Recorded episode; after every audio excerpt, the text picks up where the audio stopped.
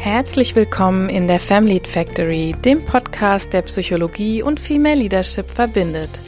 Mein Name ist Silke Rouge, ich bin Psychotherapeutin und Coach und ich möchte dir helfen, dich selbst besser zu verstehen, damit du mit einer guten Lebensqualität in Führung gehen kannst.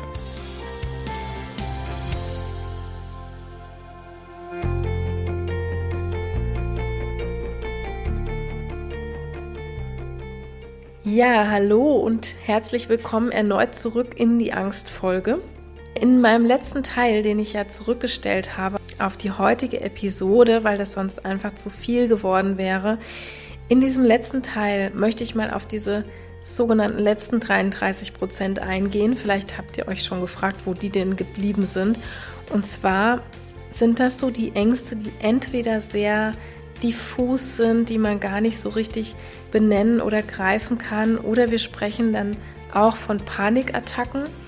Und Panikattacken haben natürlich auch nochmal eine ganz besondere Qualität, denn die bauen sich wie aus heiterem Himmel auf. Also jeder und jede, die schon mal eine hatte, weiß, wie das vonstatten geht. Die sind sehr, sehr körperlich, also so körperlich, dass die Betroffenen zuerst manchmal gar nicht an psychologische Ursachen denken und da diese Angst so plötzlich auftritt, ist das mit oft sehr, sehr, sehr viel Leidensdruck verbunden. Und diese Attacken, die werden als sehr unkontrollierbar erlebt. Und was jetzt passiert, das ist ja auch sehr menschlich, dass das passiert, wir suchen natürlich die Ursache dafür. Also wenn ich urplötzlich aus heiterem Himmel von so einer Attacke übermannt werde, ähm, dann ist das natürlich erstmal was total Unkontrollierbares. Und hier haben wir wieder direkt auch diesen Grund für die Angst. Ne? Ein Beispiel ist, wenn wir einen Bungee-Sprung gemacht haben, dann ist das körperlich fast dasselbe, was bei einer heftigen Panikattacke ablaufen könnte. Wir schütten die gleichen Stresshormone aus. Es geht viel dann um Cortisol, um Adrenalin und so weiter. Der Unterschied ist aber, dass wir gerade einen Bungee-Sprung hatten und dass wir das wissen, dass wir den hatten. Ne, das heißt, wir suchen in unserem Gehirn nach dem, was am naheliegendsten ist als Ursache. Und wenn sich eine Panikattacke entwickelt, dann ist es meistens so, dass wir wahrnehmen, also unser Herz rast und die Ursachenzuschreibung ist, unser Herz rast, weil wir scheinbar gerade einen Herzinfarkt erleiden. Oder mein Bein wird taub, weil ich gerade eine Thrombose kriege. Oder mein Kopf fühlt sich an wie in Watte gepackt, weil ich gerade verrückt werde. Und wenn ich der Auffassung bin, gleich an einem Herztod zu sterben oder eine Thrombose zu haben oder verrückt zu werden, dann ist das natürlich ein Zustand, der nur noch mehr Panik macht, kann man sich leicht vorstellen. Und dann dreht sich auch schon das Karussell. Ne? Wir nehmen das Herzrasen wahr, wir interpretieren das als Signal des Herztodes. Wir werden noch ängstlicher darüber, das Herzrasen steigt. Und weil wir wahrnehmen, dass es steigt, ist das für uns noch deutlicher ein Signal, dass wir gleich tot umfallen. Es entsteht so eine Spirale aus Panik. Ne? Wir nennen das auch den Teufelskreis der Angst oder der Panik. Und das passiert in ganz, ganz kurzer Zeit. Und das dauert keine zwei Minuten, also eher dauert es Sekunden. Besonders bei der ersten Panikattacke kann das so ein paar Minuten äh, sich hochschaukeln. Also die Panikattacke im klinischen Sinne ist auch so definiert, dass sie binnen zehn Minuten ihr Maximum erreicht. Und binnen zehn Minuten, das sagt euch aber jeder Patient, jede Patientin, das ist Quatsch, das dauert keine zehn Minuten, ne? das dauert irgendwie, also meistens unter einer Minute. Und was sehr menschlich ist, Personen, die Panikattacken erleiden, die machen jetzt eine Art Sicherheitsverhalten, wie wir das nennen, damit irgendwie diese unangenehmen Symptome aufhören. Na, und jetzt passieren so zwei Dinge, die dieses Rad der Angst immer weiter drehen. Erstens speichert unser Gehirn nämlich sehr schnell ab, wie sich diese Panikattacke angefühlt hat, also welche Symptome damit verknüpft waren. Und es speichert auch ab, wo die aufgetreten ist. Und in der Folge kommt es dann auch wie bei den anderen Angststörungen auch zu einem Vermeidungsverhalten. Das heißt, wir vermeiden diese Situationen oder Umstände weil wir so die Idee bekommen, durch unser Sicherheitsverhalten Gutes zu tun und so eine nächste Panikattacke oder einen nächsten Angstzustand von uns abzuhalten. Ne, wenn so Schwindel zum Beispiel ein Problem war, wenn durch Schwindel so eine Panikattacke angefangen hat oder immer wenn ich Panik bekomme, bekomme ich als, als Angstsymptom auch Schwindel. Dann trinken zum Beispiel Betroffene überhaupt kein Alkohol mehr oder sie fahren nicht mehr im Karussell oder dementsprechende Dinge werden vermieden, damit bloß der Schwindel nicht mehr auftritt, denn der ist im Gehirn hochgradig mit Panik verknüpft.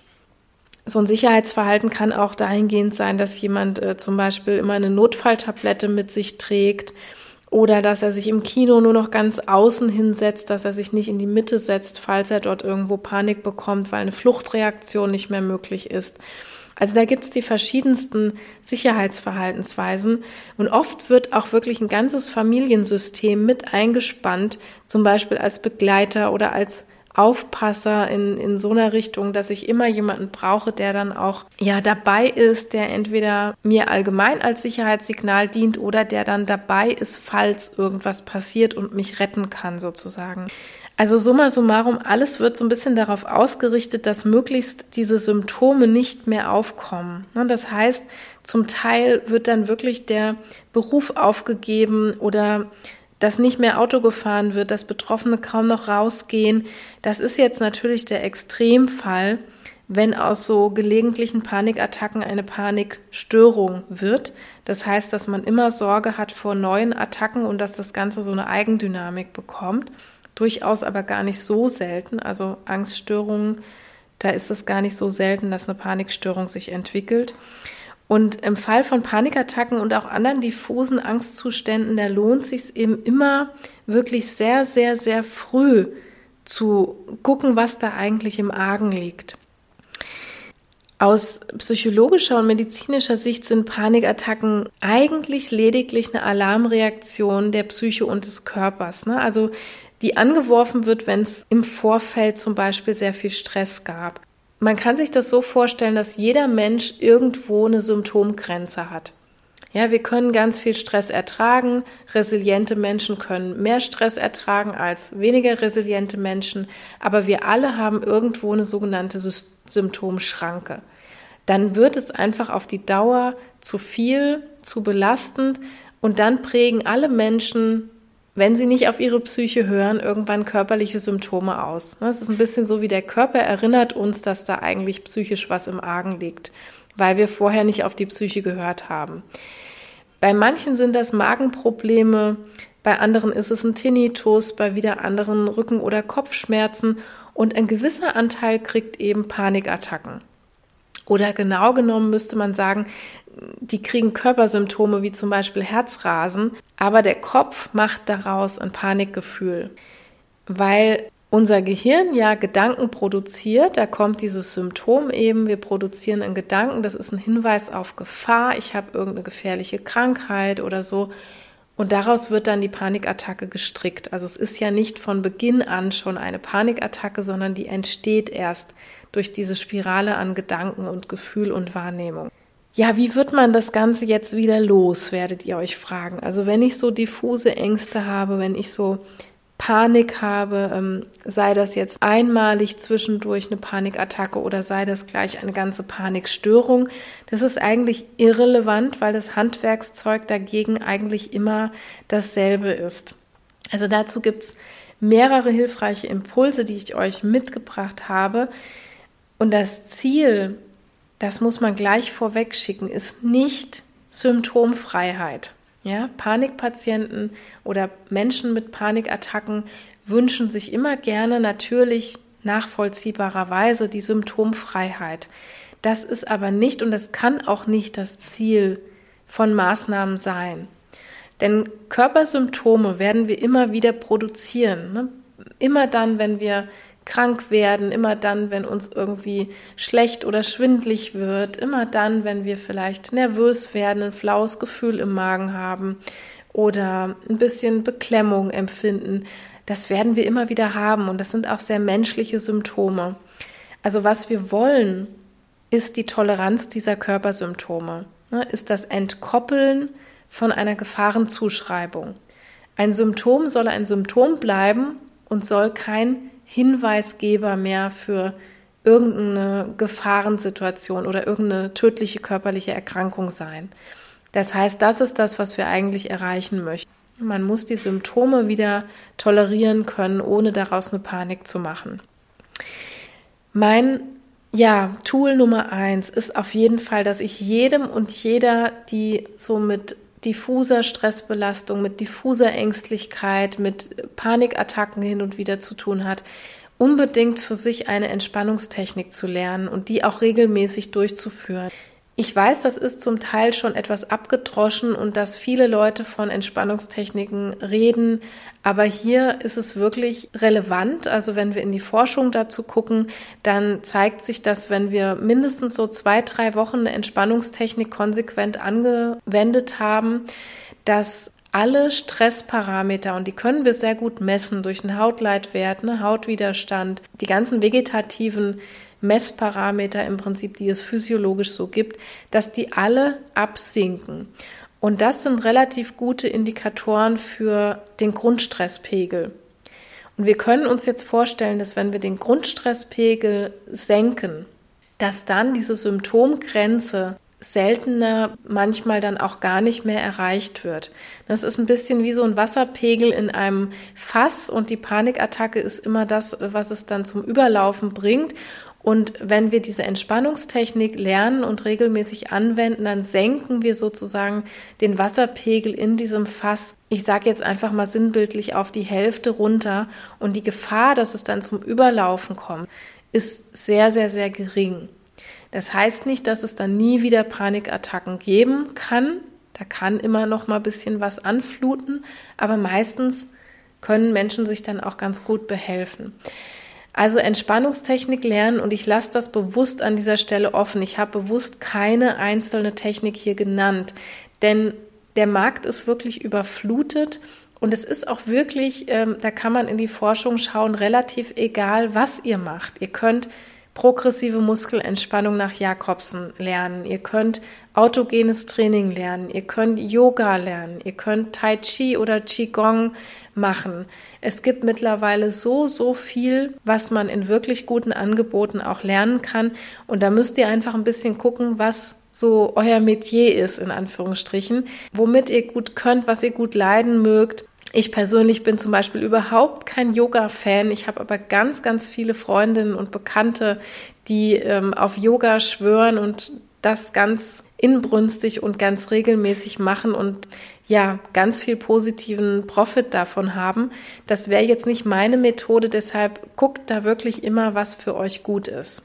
Als zweites das Ziel ist wirklich, diesen Symptomen möglichst positiv zu begegnen. Also mit einer Haltung, die ihr etablieren solltet, dass diese Symptome, die sind von alleine gekommen und die gehen auch wieder von alleine. Eine, ja, neutrale Haltung zu diesen Körpersymptomen könnte man vielleicht diesen Punkt nennen. Das ist etwas, was es auf Dauer zu etablieren gilt und wo man immer wieder dran arbeiten kann, ne? dass man sich das auch im Kopf sehr verankert, wenn man irgendwelche Körpersymptome spürt, dass man ein bisschen dieser Versuchung widersteht, ich muss da jetzt sofort eine Ursache dafür haben und ich muss dieses Symptom vor allem jetzt runterdrücken. Wenn ich vielleicht Herzklopfen empfinde, wenn ich vielleicht anfange zu zittern oder wenn ich ein flaues Gefühl im Magen habe, das einfach mal sehr passiv auszusitzen. Ja, wirklich mit dieser inneren Haltung, es ist von alleine gekommen und es wird auch wieder von alleine gehen und ich muss überhaupt nichts zutun, dass es wieder geht. Es braucht hier nicht meine Aktion. Als drittes wollte ich euch mitgeben ein Bild, was ich auch mit vielen Patientinnen schon benutzt habe. Ihr wisst mittlerweile, ich bin eine Person der Metaphern und der inneren Bilder und bei der Panik ist es immer ein ganz schönes inneres Bild. Wir wollen ja eben die Symptome eher passiv hinnehmen, eher passiv akzeptieren am Schluss.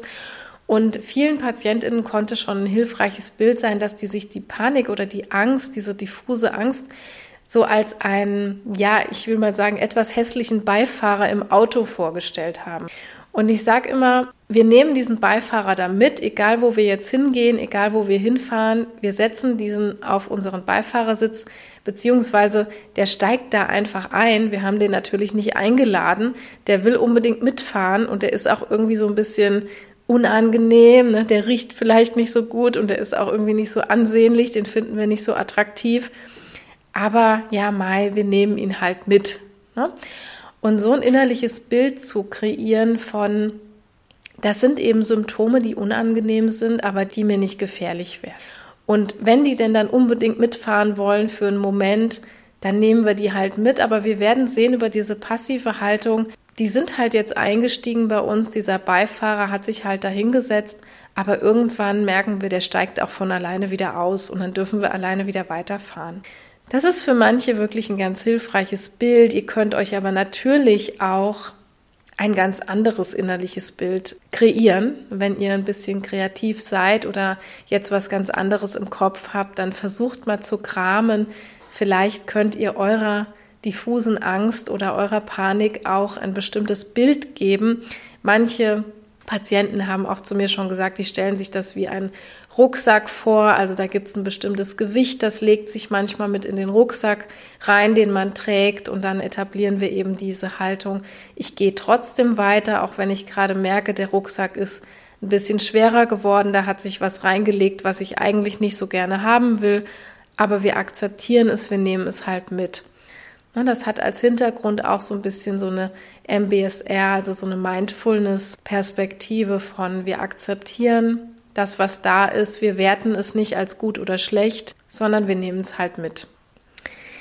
Ja, und als vierten Punkt würde ich auf jeden Fall raten, werde wieder mobiler und löse die Vermeidung auf. Ich habe das im Teil 1 zu den Phobien und zu den Ängsten schon mal gesagt. Ähm, die Vermeidung und das Sicherheitsverhalten ist wirklich der größte Feind der Genesung sozusagen, also wenn es um Angststörungen oder um Ängste im Allgemeinen geht, hier auch um Panik geht, je mehr du wieder rausgehst und die Dinge trotz deiner Ängste, trotz deiner Erwartungsängste auch aufnimmst, desto eher wird sich diese manifestierte Angst oder diese Panikattacke regulieren.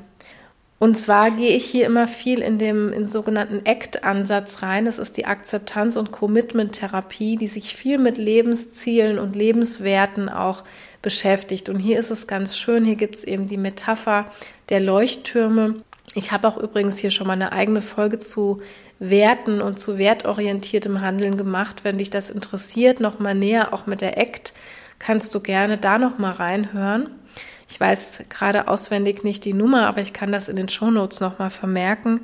Und zwar hier zu überlegen, welche Werte sind mir eigentlich wichtig? Welche Dinge tust du, die da wirklich reinpassen? Ne? Also wenn mir der Wert Freundschaften ganz wichtig ist, dann nochmal zu überlegen, was habe ich denn eigentlich die letzte Woche getan, was auf diesen Wert eingezahlt hat? Oder habe ich das alles vermieden? Also der Auftrag ist sozusagen immer rudere in Richtung deiner Leuchttürme. Diese Leuchttürme muss man erstmal für sich klar haben. Was sind mir meine priorisierten, meine wichtigen Werte im Leben? Und dann kann ich eben auch entscheiden, wenn ich in meinem Ruderboot sitze, rudere ich da gerade in die richtige Richtung oder bleibe ich einfach stehen oder rudere ich vielleicht in eine völlig gegengesetzte Richtung. Also schau da vielleicht noch mal hin, wenn es um die Auflösung von Vermeidung geht, dass man sich wirklich noch mal sehr klar fokussiert und sehr klar ausrichtet, was sind eigentlich die Richtungen, wo ich hin möchte und was habe ich in der letzten Woche vielleicht getan, um da in die richtige Richtung zu kommen. Wenn ich da noch nicht so viel getan habe, dann sei nicht überrascht, das geht vielen Menschen so, dann kann man einfach sich noch mal über diese Übung wirklich gezielter fokussieren und kann sich nochmal eher sagen, obwohl ich diese Panik oder diese Erwartungsangst oder diese diffusen Ängste im Hintergrund habe, obwohl ich das habe, rudere ich jetzt trotzdem in Richtung meiner Leuchttürme. Ich lasse mich nicht von diesen generellen Lebenswerten abhalten. Na, denn das ist, was Angstsymptome häufig machen. Die haben einen sehr im Griff. Und wir haben so ein innerliches Mantra oder so eine innerliche äh, Überzeugung häufig, dass wir sagen, wenn Tag X gekommen ist, wo die Angst nicht mehr da ist, dann mache ich wieder XY. Ja, wenn ich irgendwann mal keine Angst habe, wenn es mir an dem Tag super geht, dann treffe ich mich wieder mit meiner Freundin zum Shoppen. Das ist ein Trugschluss. Ja, dann wird es diesen Tag vermeintlich nie geben. Also wir müssen, wenn wir in die aktive Bewältigung wollen, dann müssen wir das Pferd sozusagen ein bisschen von hinten aufzäumen. Dann müssen wir sagen, obwohl die Angst da ist, treffen wir uns mit der Freundin zum Shoppen und wir halten die Angst aus. Ne? Und irgendwann ist es vielleicht gar keine Angst mehr, da ist es nur noch ein Körpersymptom, was wir tolerieren können. Das ist hier der Auftrag, so das Punkt 4. Und als allerletztes Punkt 5 oder ähm, ja, Impuls 5, den ich dir dazu mitgeben möchte, ist, vermeide nicht so diese sogenannten Daily Hassles, wie wir sagen, also die alltäglichen kleinen Belastungen. Viele angstvolle Menschen haben so die Idee, ich bin so gestresst, ich habe so viel Angst oder es, es bilden sich so viele Ängste aus, dass ich jetzt irgendwie ganz gut auf mich achten muss und dass ich jeglichen Alltagsstress möglichst vermeiden muss.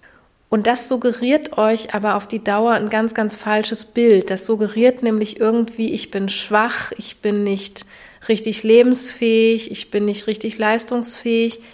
Und das ist völliger Quatsch. Ein Mensch mit Angst oder mit Panik ist genauso leistungsfähig wie jeder andere Mensch. Das Ziel ist nicht, diese alltäglichen Belastungen, diese Daily Hassles komplett zu vermeiden. Wir können auch vieles davon nicht vermeiden. Ne? Wir verpassen mal den Bus oder wir haben mal einen platten Reifen oder der Zug ist mal zu spät oder wir haben mal einen Konflikt mit unserem Nachbarn oder so. Das sind Dinge, die können wir nicht vermeiden. Es geht eher darum, dass du dir generell ein Leben anlegst, das dafür noch Kapazitäten bereithält. Ja, die Daily Hassles gehören sozusagen dazu. Die sind Grundrauschen unseres Lebens. Und viele Menschen, die Panik kriegen oder die so an der Symptomgrenze kratzen, die haben einfach so viel in ihrem Leben, die haben das alles so zugeballert und den Terminkalender auch so zugeballert, dass für diese Daily Hassles eigentlich überhaupt gar keine Kapazität mehr ist. Und du tust dir gut daran, wenn du ein Leben kreierst und einen Terminplaner auch kreierst, in dem immer ein bisschen Platz ist. Ja, also spaßeshalber würde ich jetzt sagen, lass immer jeden Tag ein bisschen Platz, dass du noch einen platten Reifen ertragen kannst. Lass jeden Tag noch ein bisschen Platz, dass du einen kurzen Streit mit deiner Teenager-Tochter ertragen kannst.